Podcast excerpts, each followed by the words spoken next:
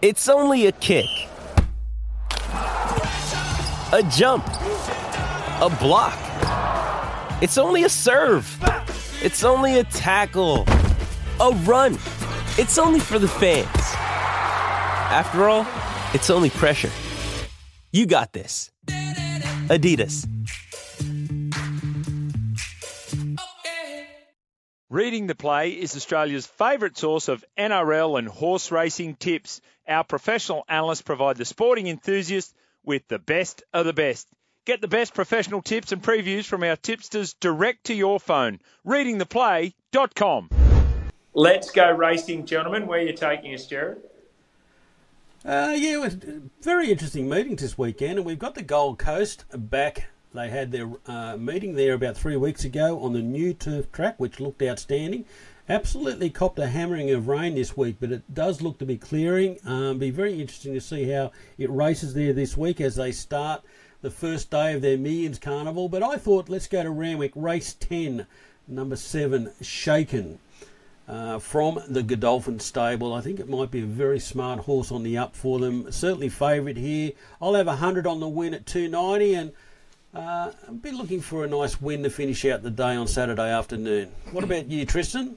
Yeah, I know there are a lot of uh, a lot of raps on that horse uh, from what I've heard in the past, but uh, I'm going to take us. We've got a got a good meeting there at Randwick, but we've got a good fortnight coming up at the Gold Coast, back on the turf for the first time or the second time in a long time. Hopefully, the track hasn't been too affected by the rain that we've got over here, but it's a nice meeting. I'm, I'm going to take us to Randwick though for for my best. I'm going to go race eight at Sydney, number t- uh, number 18, time to boogie, which Jimmy might be doing over there in the states.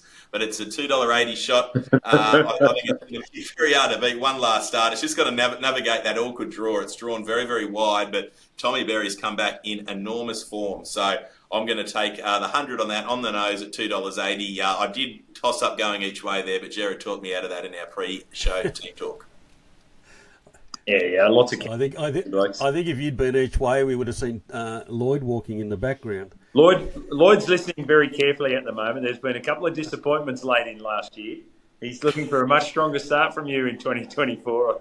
See, Tristan. It's funny. Lloyd, Lloyd said there's been a very disappointing 38 years. So it's. Uh...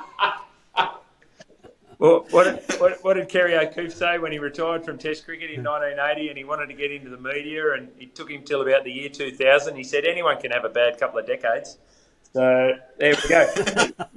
um, I'm going to go to Randwick as well, gentlemen. I'll be cheering this one on from stateside.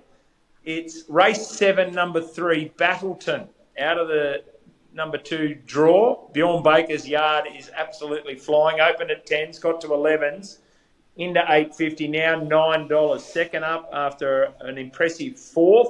$9 and $2.50 creates some sort of uh, interesting um, pricing doesn't it? So the all-important staking plan remember we're not here for a long time we're here for a good time. I'm going to go $100 on the nose tristan. Do you hear that boy? $100 on the nose at $9 Wow, it's a new year, new Jimmy. I never thought I'd see that. That's uh, that's that's very exciting. So if we can uh, lob the result there, uh, it'll, it'll be a very very nice start to 2024.